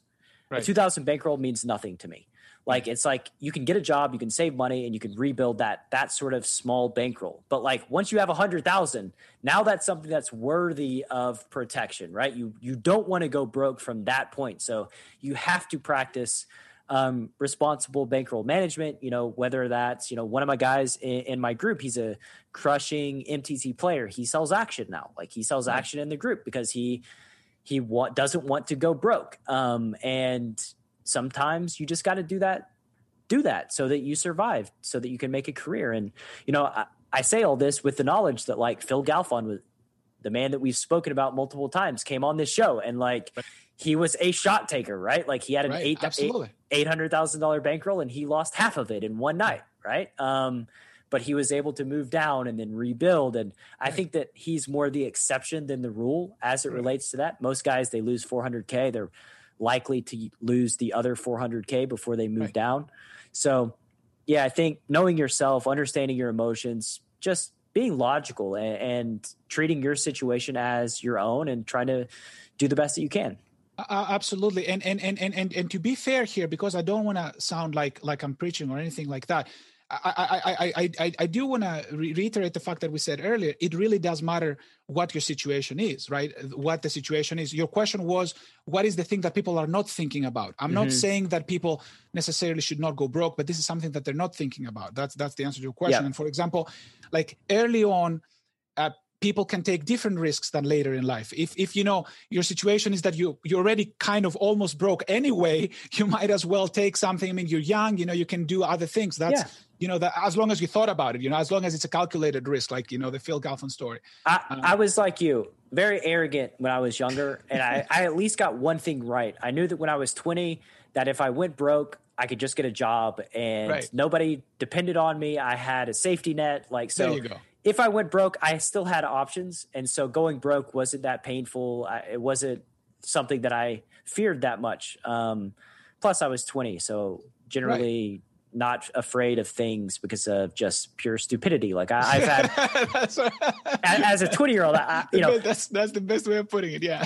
like I, I went yeah. from playing 510 limit to 510 no limit. I, I remember multiple times early in my career where I had my entire bankroll on the table in front of me, like playing in uncapped games. And yeah, it didn't seem like that much of a risk because nobody was really depending on me and I had I had safety nets in place but, but you, like the way you're thinking about it, you're thinking in terms of meta protection. You're meta protecting yourself, right? So you may be incredibly risky at the level of poker, but you have all these all these uh, other plans, you know, like uh, all these safety nets. So to me, that that that's fine. That's what I'm talking about. If you thought about it clearly, I'm saying that people, you know, don't not, think about it. Yeah, exactly. For, from the conversations I have anyway, you know. So this some sometimes it sometimes you ought to be riskier with your bankroll, right. and this is right. a, a situation that uh, popped up from somebody that I'm close to. Eh, they were getting staked for a very long time, and they were successful every single year, month in and month out. They're winning poker right. players, but they weren't able to earn enough money to build their own bankroll. So they couldn't kind of get out from under staking. And I'm like, right. dude, you just got to save up 5K and take right. shots with that 5K. And like eventually it'll stick and then you'll be on your own, right? Like if you go to zero, you just save up again and take another shot. But like the money you can gain by not being backed is so much more um, that you just kind of have to be risky, uh, risky in trying to trying to build your bankroll. So, again, there's no one size fits all solution. Just logic your way through it, try to come to a good conclusion, and do the best you can. Absolutely. Opposite of that question, yep. what do you think folks spend way too much time thinking about? Uh, bad beats, maybe, or like you know, bad bad things that happened uh, I would say. So, like, and when I say bad beats, I mean it not you know, oh, you know, my aces got cracked. I'm talking about you know, like that that moment where you know, oh, I was I bubbled out this very important tournament, or you know, I uh, I, I, topped at the I, I I mean I bumped at the top of my opponent's range, and and and and and and, and things like that. And I think that um, there is so much variance in in this game that um, these things can actually wear us wear us out eventually, right? I want to get a little bit more meta with that sure, because I, sure. I totally agree sure. with you. I think people spend way too much time trying to manufacture ways to get out of unavoidable scenarios. Like mm-hmm. they yep. they get set over set and then they start like how could I have prevented that? Was there another way to play this? And it's like no, like it just happened and it's a bad right. thing and it sucks. It doesn't feel good, but like you couldn't change it. We can't retroactively go back and like change our strategy to avoid that situation, especially if it's a really solid and good strategy. And I think that's what causes people a lot of angst. They they Absolutely. don't have an anchor. Their strategy has no anchor. They're trying to, you know, alter their strategy to avoid all kinds of bad situations when like that is not the point of poker and that will drive you crazy and that's a recipe for disaster recipe for disaster can i make a suggestion for this which i also i mean and, uh, something uh, food for thought not necessarily a suggestion which also happens to be the uh, the largest uh, chapter of, of my book because i think this is a very big issue may i yeah, and, and also oh, t- tell us about your book because I, I oh, oh certainly yeah. want to want to spend some time talking. Oh about yeah, no, no, no, no worries about it. But because of, of, of that question, it's the um, it, it's the idea that um, that inevitability that you're talking about, right? I think that that inevitability is highly tied to randomness in in in, many ways, right? And and and the idea that like little things, you know, that our aces against their kings, you know, they're only four to one. They're not going to win every time. You know, we're about to lose, or the fact that sometimes we're going to have the second nuts versus the first nuts and all that stuff. I think, although we cannot attack this rationally fully because a lot of it is emotional and it has to be attacked emotionally, and that, uh, you know, I guess somebody else's territory. The one rational thing that I'm going to say about it. I feel that there is a perspective switch that it's at least worth trying it out for some individuals. And what is that perspective switch? Are, are you familiar with uh, you know like the the, the famous uh, quantum experiment you know with uh, with the cat Schrodinger's cat? Like the, oh Schrodinger's cat like you killed the cat when you discover it? Right exactly which is that, that, that idea which which by the way n- n- now i'm going to anger all of my physicist friends right? They're going to say no this is not the interpretation. Uh, but let me let me let me very very simply simplify. The, the idea is that basically in quantum mechanics is that sometimes uh, things in a certain sense are and aren't at the same time is what they call superposition right? They're in this fuzzy situation. And then schrodinger came up with this uh, this idea to explain how ridiculous that is. He basically said wait if things are and aren't can i create like a quantum mechanical switch that basically does and doesn't go off and, and kills and doesn't kill a cat? So maybe the cat is sitting there which is dead and alive. And of course he was pointing out you know the craziness of, of quantum mechanics this is known as, you know, when you open the box, is known as the collapse of the wave function. But I do think that there's an incredible, incredible, uh, helpful tip for poker players there, even though clearly this is, you know, has nothing to do with quantum mechanics. The idea of the cat being dead and alive at the same time is helpful to poker players because it teaches us the concept that just because our opponent had hand X it doesn't mean it's the only hand they can have in that situation right? And this is a, this is an idea that people are very familiar with. Oh yeah duncan you're talking about ranges of course right? But i'm talking a little bit more about that. I'm not because in, in actuality we know that our opponent has a specific hand. Like your opponent had queen jack. That was the hand they had. It wasn't magically something else. However if we could think if we convince ourselves that we're kind of and, of course this is uh, this is a, a, thought experiment. It's not reality but it's it's a good proxy of reality i would argue. If we convince ourselves that we're playing against not one opponent but we're playing against thousand different opponents and we just so happen that we were shown queen jack but that hand was actually not always queen jack. Sometimes it was kings sometimes it was a set sometimes it was something else. Basically by showing us the queen jack we don't know we lost, right? Because it could have been the other opponent with with the king or whatever whatever the situation is. Just by showing one hand, it doesn't mean anything. So, like in, in poker, I would summarize it: a hand is not relevant for the hand we just uh, played. It's only relevant for future hands because it gives us information about what our opponents could be doing, right? So that's the idea that our opponent didn't really have that hand he had a mixture of hands. So that hand, and i know it's very rational right? And it's and i'm very well aware that you know there are emotional aspects in place but I, I i i find often that like people are very mad at themselves because the opponent actually ended up having hand x and then somehow deep inside they feel they should have um, uh, thought about hand X. Even David Sklansky, when he calls about talks about the fundamental theorem of poker, he says if we could see our opponent hand, but the idea of if we could see our opponent hand is actually distracting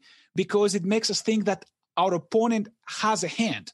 Even though I, I like to believe that our opponent does never have a hand, has something that goes like this, a fuzzy mixture of things. So if we just take a glimpse at one piece of that fuzzy mixture, we really uh, don't get the full the, the, the, the full mixture. D- does that make sense? Yeah, yeah. You're you're both right and wrong at the same time. I love um, it. you, are you know you're when at the moment that you make the call, you're both right right and wrong, and yeah, it's um it's a hard thing to internalize that. Right.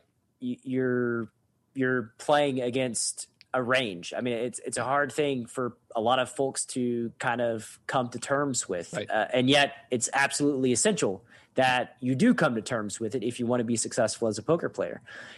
And uh, I, I think too, like you get data, you get feedback on like when you're really wrong, right? When you make mm-hmm. a call and you're like somebody has a hand that you never even considered is like wow like again going back to what we said before like an opportunity to learn upgrade your thought process and ask yourself like huh did i miss something that i, right, I could right. have used to do a better job of analyzing this hand tell me about why alex beats bobby at poker developing a fundamental fun uh, why chris you can edit that out why why Alex beats Bobby at poker, developing a fundamentally sound approach to poker. Why did you write the book? And, you know, why should the listener go scoop it up on Amazon?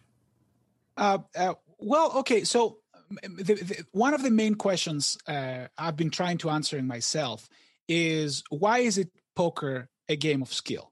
Well, I mean, we all understand there's the chance element, but why the the skill part outweighs the, the the chance element? What is it, you know, that that professional poker players do better than amateurs? So essentially, this book is my attempt to try and answer that question. So I'm trying to answer that question: Why is it that money flows from from amateurs to professionals in the long run? And uh, it's surprisingly difficult for myself, anyway. I noticed to to to to vocalize some of these ideas because you know intuitively we play a lot. We we know that certain things are just you know quote unquote better than other things and we just do them. We know that you know we should be folding like seven deuce you know the seven deuce is somehow worse than than three deuce and we kind of like three deuce and we kind of do these kind of things instinctively but I, I, was trying to dig deeper and i was I, I, was having these voices so to speak in my head which are basically my students. Um, and m- m- asking all those questions and you know you know pestering me and i mean it lovingly of course uh, with with all of, I, I, love these these questions. Why this? What if my opponent is that? What if my opponent that? So i was trying to dig deeper deeper and deeper to fundamental essentials. Why is it that that poker is basically a game of skill? And i try to basically break it down. Yeah That's and that the, is a Whew, that is a tough question. That is that's a tough. A very, you know what? I'm glad you say that's a tough question because I have people say, "Come on, poker is easy, man. You have to be patient." You know, like that. It's like, no, I don't think so. At least it's not easy for me. So, you know, I'm, uh, you know, it's, it's, it's, not easy for me to quantify exactly why some people are better at poker than others, and you right. know, it, it kind of goes back to a question I asked myself maybe six months ago that made me feel a little bit shameful for never even asking the question, and it was like, why? Why do I have a base pre-flop strategy? And right. like, right. you know, it was a question that I had never even considered. I just have one. Right. And I didn't consider like the strategic element of it. Like, why do I have it? Why do I trust this? Why does this thing exist? And, you know, that exists at every single level and every single point of the decision tree. Like, why do I have confidence in this spot? Why do I believe in my ability to read other players' intentions and choose a counter strategy towards what they're trying to accomplish. And it, it's very complex. Like it, the, again the level of complexity just goes through the roof. And if you're able to distill that in this book i i mean that's like magic like that is incredible achievement let, let, let, let's let, let's call it a start you know like I'm, I'm trying i'm trying my best to to answer those questions. And and and, and i guess one of the uh, that's why i mean the, i have to to warn the, the listeners because i'm i'm constantly answering those questions in my head or i'm attempting to that's that's that's a more accurate way to answer some questions in my head this book also has like something like 300 plus footnotes which i try to put them on the bottom because there's so much nuance you know and i can hear my students screaming but duncan you know i mean what if my opponent has a flush draw here? What if they you know like i hear these these kind of uh, objections and and i think they're valid objections like all of them but at the same time it is important to get to the bottom line first and then try to build nuance from there. Otherwise things can get overwhelming right? I mean there's clearly like a lot of a lot of details in all of these things and in, and in quantum mechanics nash's theorem. And you know my, my attempt is not to butcher any of that stuff. It's just to give like a first flavor so that uh, you know we can build from there and then go into, into the details next. Yeah. And i mean it, again like it's a hard thing to prove. It's a hard thing right. to exactly quantify. And like it, it's extremely nuanced. And yeah, that is a challenge that whew, I, am glad that I'm glad you undertook it and not me because um, just teaching people poker and improving their games and figuring out where they're going wrong, identifying leaks and suggesting upgrades. You know, even that is like all consuming. Um, how do how do we do this simply? How how do I transfer knowledge? How do I get them to ask the right questions? It's uh, it's all way more difficult than I think anybody else really can appreciate. Thank you. No, this is very much the fact that you appreciate how difficult that question is actually makes me feel very, very, very good because that's one of the things that I thought people would say. Oh, Duncan, you're talking about the obvious stuff, and as I, I thought if it was obvious, like we wouldn't have you know any controversy around the game. The game would be completely legal. We wouldn't have any issues. So. Um, yeah, it's certainly, certainly not obvious, and yeah, it's like a weight on me just right. even imagining that question. And just to give you like a very quick idea so that because i also like to be practical it's not i mean here we're talking about i mean the gist of uh, gist of the book but like i'm i'm trying to look for innate properties. And what do i mean by innate properties of the game?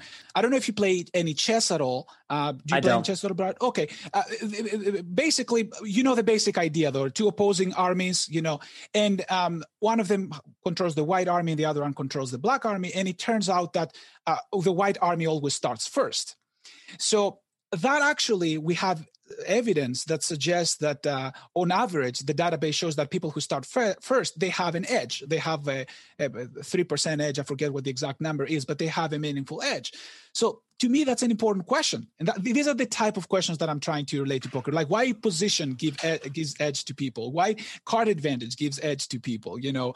How can people save money in, in, like how, how can get in a situation where instead of betting eight blinds they can get away with betting seven? And and and and, and things like that. So trying to I, I understand these kind of things. And also randomness which is a, a big a big subject for me very complicated subject. Randomness and our disability my disability before everybody else's to feel randomness intuitively and how to work around it and all of these mental yeah. constructions. The one, one of the books that we've gone through is uh, Rock Breaks Scissors, and it's all about randomness and humans' inability right. to be random. And like we're just not. We we just can't. Absolutely.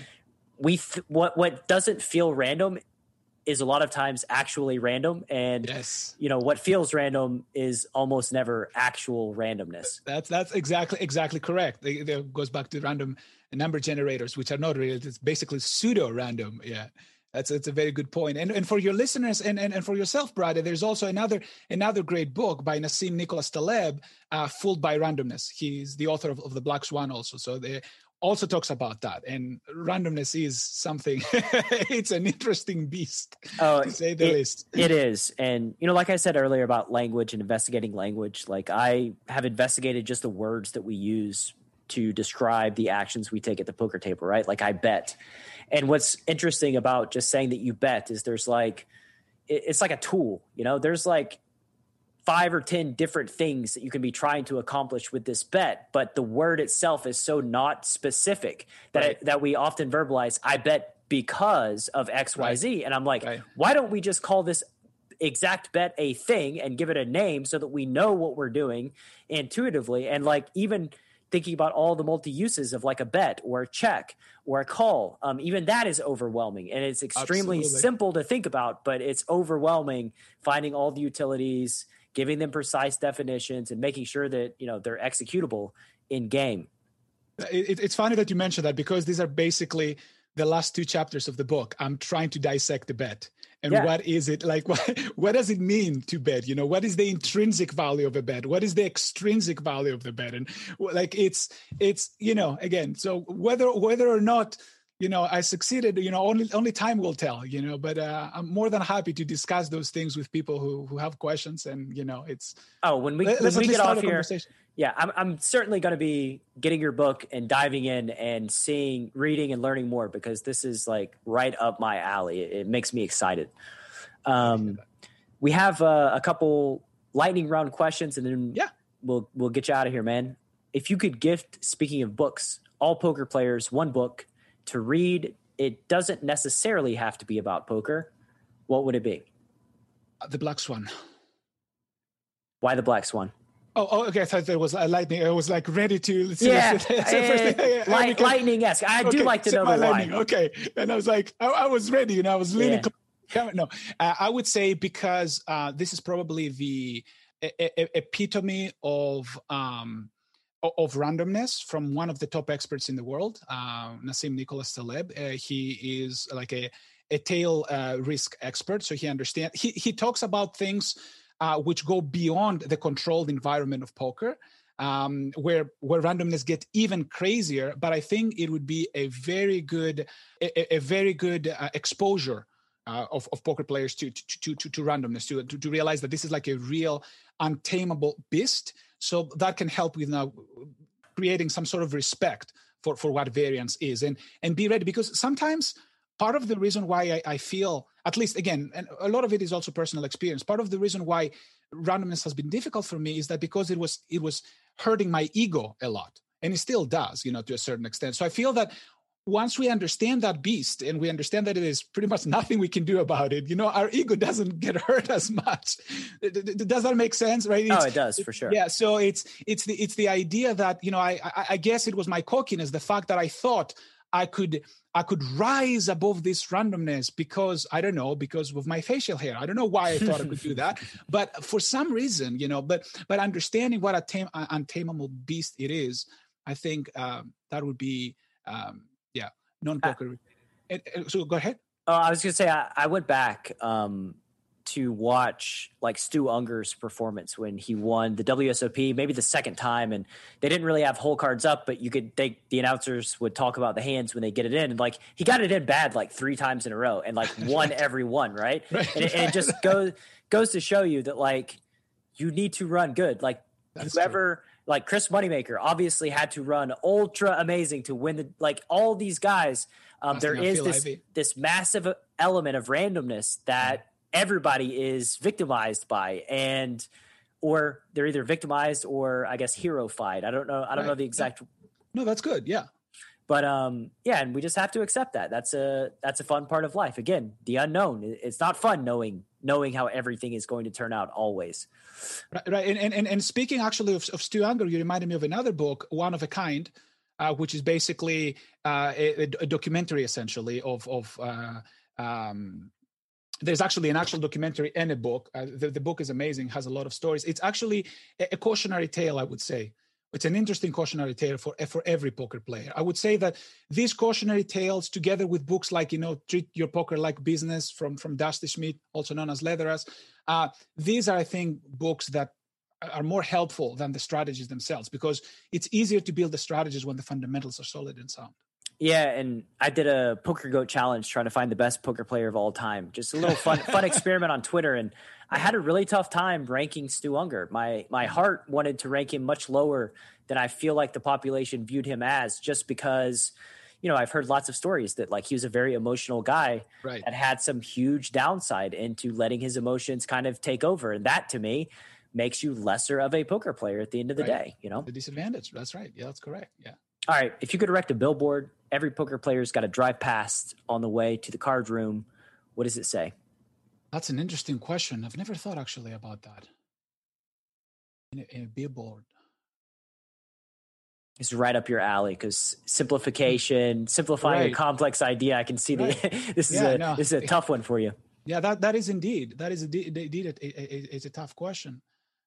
I may sound cheesy, but I would probably say two words: be yourself be yourself. I think again it sounds very cheesy probably not not but i think this comes down from the uh, a little bit of my heritage there too from the ancient greeks. I think the idea of like knowing knowing knowing thyself know thyself that idea I, I, know it's it's a cliche these days but the, the reason why i'm saying this is because um, uh, uh, part of be yourself has to do do not try to imitate things that you heard somewhere else.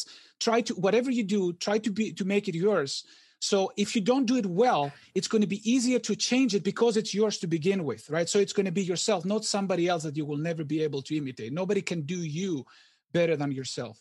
So uh, yeah. I love that. That is that is uh, another greatness bomb, and I absolutely agree. Be yourself.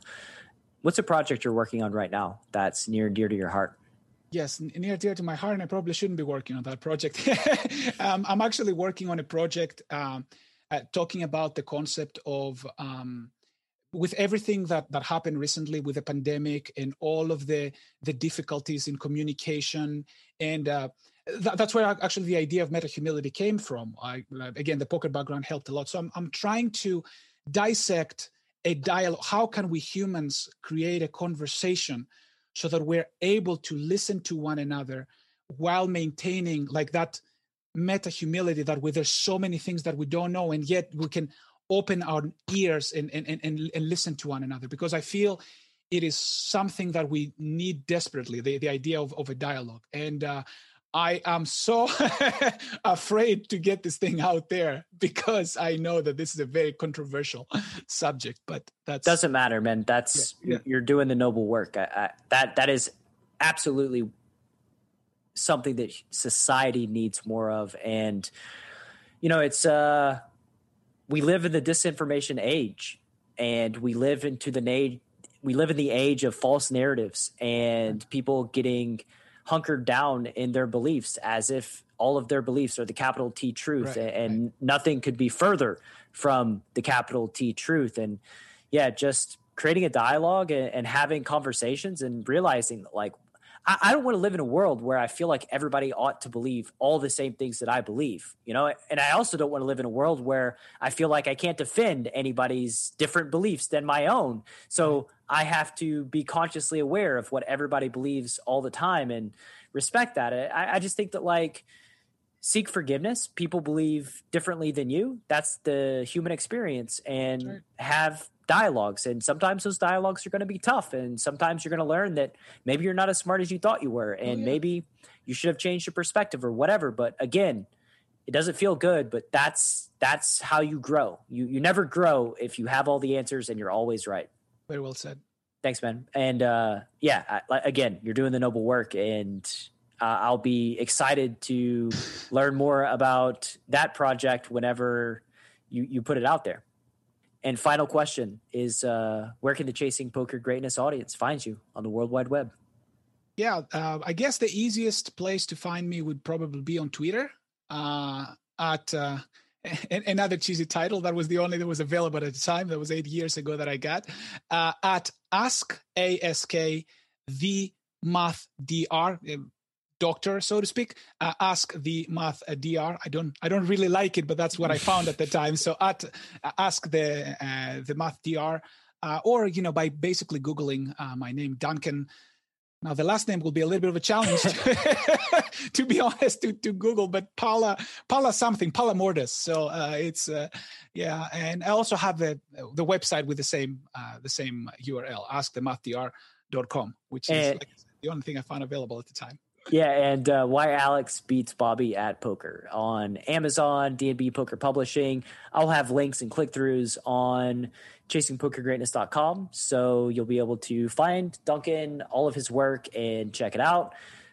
Thank you very much, sir. This was, uh, yeah, one of, one of my favorites of all time. I don't say Thank that you. lightly. I, I really Thank you. appreciate this, and uh, would love to have you on again sometime in the very near future. Sure, it was a great pleasure, Brad. Thanks really for having me. Yep, thank you. Take care. You as well. Thank you so much for listening to this episode of Chasing Poker Greatness. If you have yet to subscribe to the show, please take a second to do so on Apple Podcasts or wherever your favorite place to listen to podcasts may be. For more content from me, Coach Brad, please visit our YouTube channel at youtube.com slash enhance your edge, and I'll see you next time.